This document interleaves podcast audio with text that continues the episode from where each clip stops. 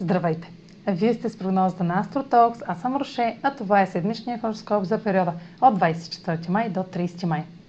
Ще разкажа накратко за общите влияния за седмицата, след което ще продължа прогнозата по знак на асцендента и вашия зодиакален знак.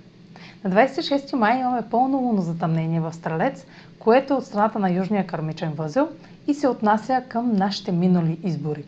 Тъй като е пълнолуние, то ще освети развръзка, решение или приключване в зоната управлявана от знак Стрелец в нашата натална карта.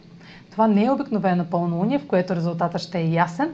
Затъмненията обръщат картите на масата. Символиката им не е ясна, но за сметка на това е категорична. На 29 май ретрограден Меркурий в Близнаци ще засили още повече ефекта на затъмнението. Любимото на всички време за корекция е подходящо да преосмислите, предоговорите или пренапишете дела в зона от живота ви, която е най-активна в момента. Използвайте следващите три седмици от фазата на ретроградния Меркурий за анализ и смяна на мнението. Меркурий е в съвпад с Венера точно преди ретроградната му фаза да стартира. Случващото сега няма да е напълно ново за вас. Вече сте получили не един сигнал за предстоящи събития и новини. Те може да са толкова мощни и объркващи, че да ви е нужно да ги чуете отново и отново, за да ги побере умът ви. Е, ще имате цялото това време през месец юни. Сега последете прогнозата за вашия асцендент и вашия зодиакален знак. Седмична прогноза за Асцендент Водолей и за Зодия Водолей. Лунното затъмнение в Стрелец попада в социалната сфера и сочи комбинация от нашата седоприятелство или група, с която сте ангажирани, докато взимате решения в резултат на избори, направени в миналото.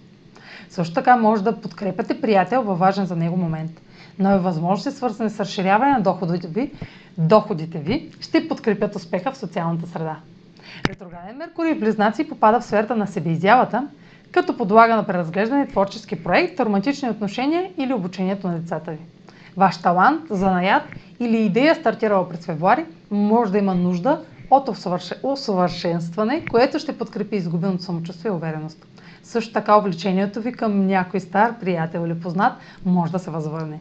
За да разберете повече за фазата на ретроградния Меркурий, последете видеото, което е специално за, за а, Меркурий в Близнаци. В, ще го намерите в YouTube. Това е за тази седмица. Може да последвате канала ми в YouTube, да ме слушате в Spotify, да ме последвате в Instagram и в Facebook. А за онлайн консултация с мен, посетете сайта astrotalk.online, където ще намерите услугите, които предлагам, както и контакти за връзка с мен. Чао! Успешна седмица!